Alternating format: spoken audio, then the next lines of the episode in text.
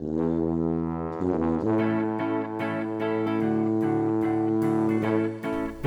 to GradCast, the official podcast of the Society of Graduate Students at the University of Western Ontario. Coming to you from the other London, let's start the show.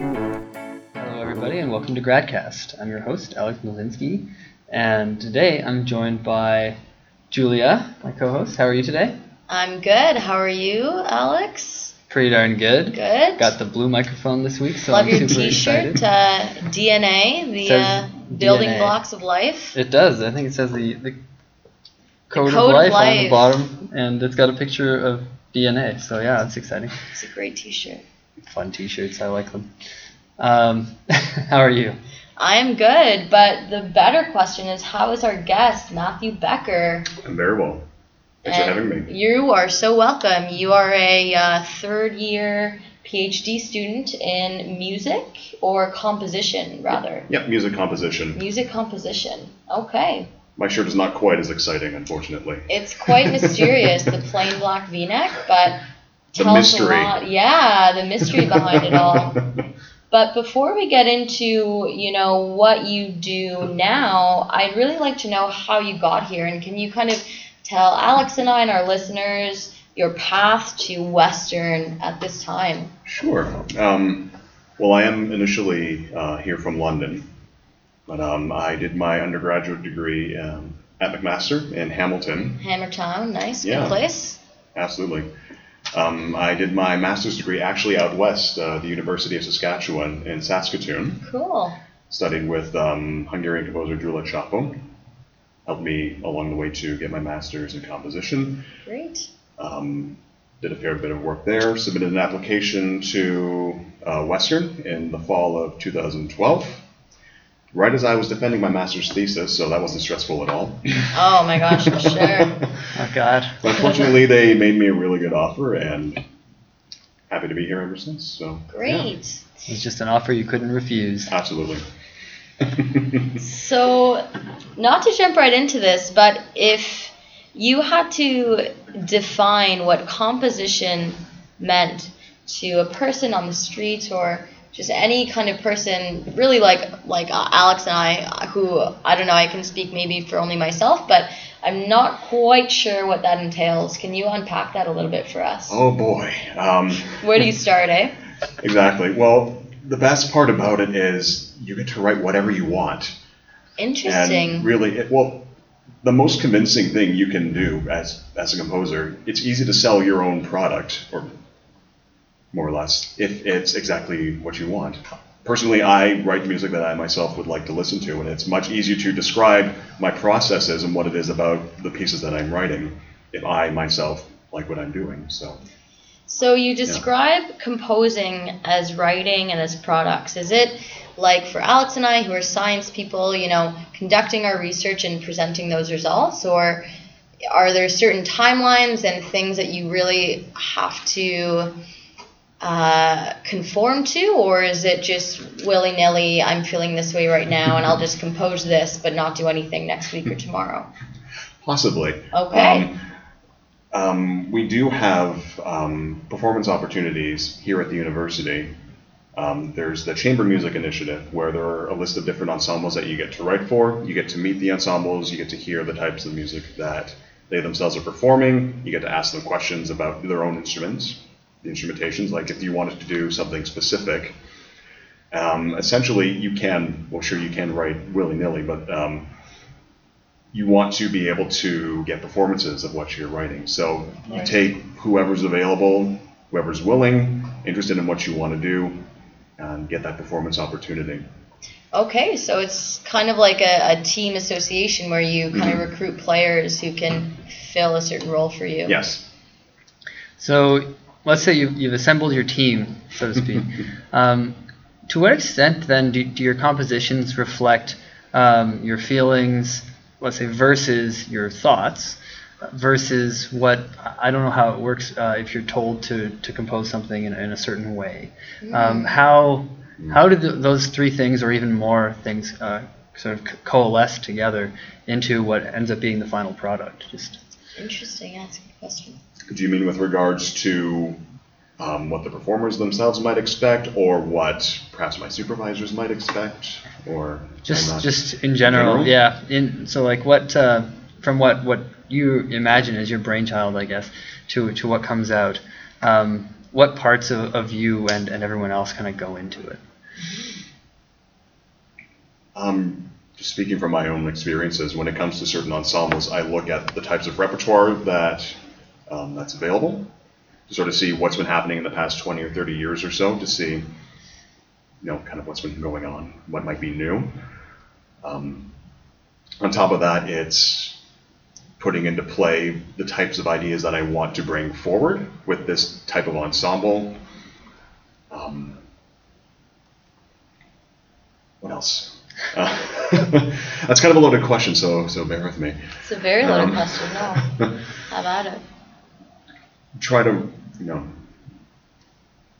write something that performers might like, or something that I myself would like to write as well. So, yeah. Okay, that's that's really good. Sorry if that that wasn't. That's fine, be- that's- uh, it's a it's a- kind of an abstract question. Yeah. Um, and but but from from what it sounds like almost, and just as a as a scientist, um, it sounds a lot like what what I would be doing as a scientist. So I'd be you know I'd have a task that I kind of want to accomplish. Um, I'd have certain tools available to me. I look at what the thought process has been again for the past 20 or 30 years, and then Right. I design my experiment uh, to move forward. So it's actually really cool that that your process as a composer um, is kind of similar to uh, that of science. So like the to me right now the lines are being blurred. It's really cool, and, and as a Blurred lines. Can't have enough of those. yeah, so so no, that is really cool. Um, and yeah, Yeah, I I was really so I'm really interested you your compositions or your research or studies involve um, kind of mixing these contrasts of electric acoustic Mhm. instrumentation Right. or processing versus conventional instrumentation and Right. you know can we can you talk about that a little bit and in the back of your mind um, can you draw upon maybe this theme of contrast in your life and if that's influenced your choice to choose these two kind of opposing sounds to really communicate or express yourself Sure. Um, the idea of contrasting ideas um, musically, whether it's um, harmonic gesturing or melodic gesturing, the idea of having two ideas completely contrasting one another, I like them to be as opposing as possible because in that way you develop a bit of drama or you develop some sort of dialogue between multiple music ideas. That's the sort of thing that I find particularly interesting. And with electroacoustic instruments, what's really fascinating about those is you can actually create sounds that conventional instrumentation can't. So you're taking, or you actually have the opportunity to create something completely foreign and completely unlike, say, the sound of a trumpet or a clarinet. If you were to do some um, something completely strong or crass, for example, uh, with electroacoustic sounds. so what do you mean by electroacoustic instruments and sounds? Electroacoustic sounds, um, sounds that are synthesized, generated either electronically, or sounds um, that are processed through um, through software. So you can pre-record a sound, for instance, you could pre-record your voice, you can put it into a piece of software and transform that. So yeah, Okay. yeah. great As some as some examples, it's I'm not trying to make it seem as simple as it could be. It's there's a lot more to it. I am sure, but it sounds like you know you mention the words idea, you mentioned dialogue, you mentioned writing. So these are all things which to me resonate with the underlying theme of communication. And you know we talked about this um, a little bit in the preamble about commu- about music and composition as a form of communicating. And I think maybe a question that Alex had kind of asked you previously was, you know, are you able to effectively communicate what you had in mind versus the final product? And even more than that, you know, how do you how do you sense or intuit or kind of put forth this communication in the form of, of music and sounds which is very evident when you listen to your pieces. You can sense that there might be something approaching or looming or this sadness. And it's just so evident that there's a person on the other end of this creating this and really speaking to me in this form. Okay. Um, one uh, technique that I um, like to put into play is slowly developing certain ideas at a time. So at first I can introduce one small motivic gesture or a melodic figure in whole or in part. And depending on how that develops, um, sort of um, depends on what's happening with this other idea that I introduce, this, a contrasting idea, for example. So the initial idea may not necessarily be fully stated or fully developed until this other idea comes in. So that's kind of how I try to put forward this idea of dialogue, this communication between these two ideas, where one cannot really fully develop without the other. Wow, that is so interesting. Yeah. Cool. Are you working on any new pieces right now? Um, at the moment, yeah, I'm actually composing a piece for uh, six voices with some electroacoustic processing. So that's going to be my big dissertation project. Interesting. Mm-hmm. So for your dissertation project, what what does that what does that mean? Um, I know that as a science student, for me, I have to do a series of studies that are you know, broadly related and then tie it together as kind of one one story. Um, how how is that contrast or how does that work in, in, in music composition?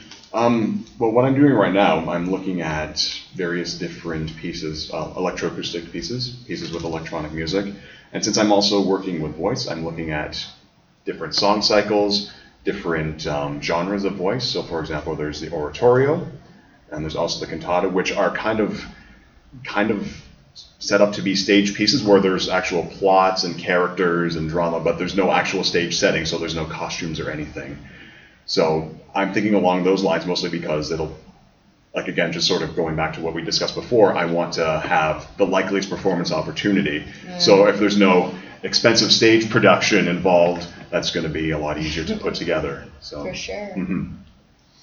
So you actually, I have here your, your program notes yes. uh, from from one of your pieces, "To Explode or Not," um, and and one of the um, things that that you have here in your notes is two actors dressed in oppositely colored attire sit, mm-hmm. read, and perform gestures with blank expressions based on the events in the accompanying music.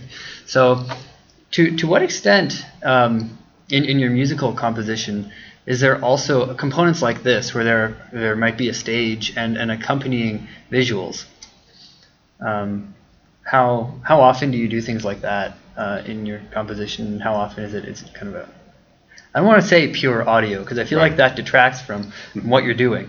But how often is it is it more of a based on sounds versus based on visuals and sounds? Now, this piece was kind of um, kind of interesting because it was the first time I'd actually had some sort of stage production involved with it. Because when I was designing this piece, all of the the sound events were pre-produced in in Pro Tools, but um, we wanted to have a live component as well. Otherwise, you're just sitting in a concert hall listening to. It's like coming in and pressing play, and then that's it. And so when you're writing electroacoustic music, it's generally preferred that you have some sort of live component so that there isn't this disconnect. Mm. And what I initially wanted to do with this particular piece was to have um, a keyboard part to be played live along with um, the pre-processed electroacoustic sounds, but it wasn't working out quite as well because I thought um, the piece that I had assembled on its own with all the pre-processed um, things sounded strong enough as a st- standalone work, so to speak. So I thought, why not have actors on stage? And it actually generated a fair bit of discussion in, in the class that I was in that I wrote this for. cool. So that yeah. was your own idea to mm-hmm. have people on stage acting this mm-hmm. out. Yeah. That is very interesting because yeah, it comes back to this kind of story that you're trying to to tell everybody through the music that you produce and uh, you you have a really nice opportunity to really hit that home with having people kind of you know act out those precise m- movements or something on stage. So that's really cool. That actually sounds like it was a ton of fun to do. So like that's that's kind of amazing. Um, so we're starting to come come to an end here, but I, I want to ask one question that it's a little different than what we've been discussing. But what uh, kind of almost to come right back to the start. What drew you to music? What uh, what kind of drives you to to study music? I, and you're doing your, your PhD now, your third degree um, in music, and and what really uh, started that and continues to drive that passion? That's a good question. You're making me think many, many years ago. um, just thinking, growing up, we always had music in the house. We were always exposed to it in some capacity. Um, my father was a guitarist. My sister and I both took piano lessons when we were young, branched out, tried a couple of different instruments. Um, for some reason, I always liked listening to music. I was always drawn in by the idea of writing music, and especially um, like when I started university. Oh, Jesus, going back to 2004. But by that time, music making software was becoming quite popular and fairly inexpensive. And I've always liked working in software. What I tell a lot of people is, well, if I didn't get into music, I would probably be doing something in software engineering. Um, and that's probably why I'm doing something in electroacoustic music now because I get to play around with software and see what I can do to make sure that it doesn't crash while I'm trying to work on these things as well. So, um,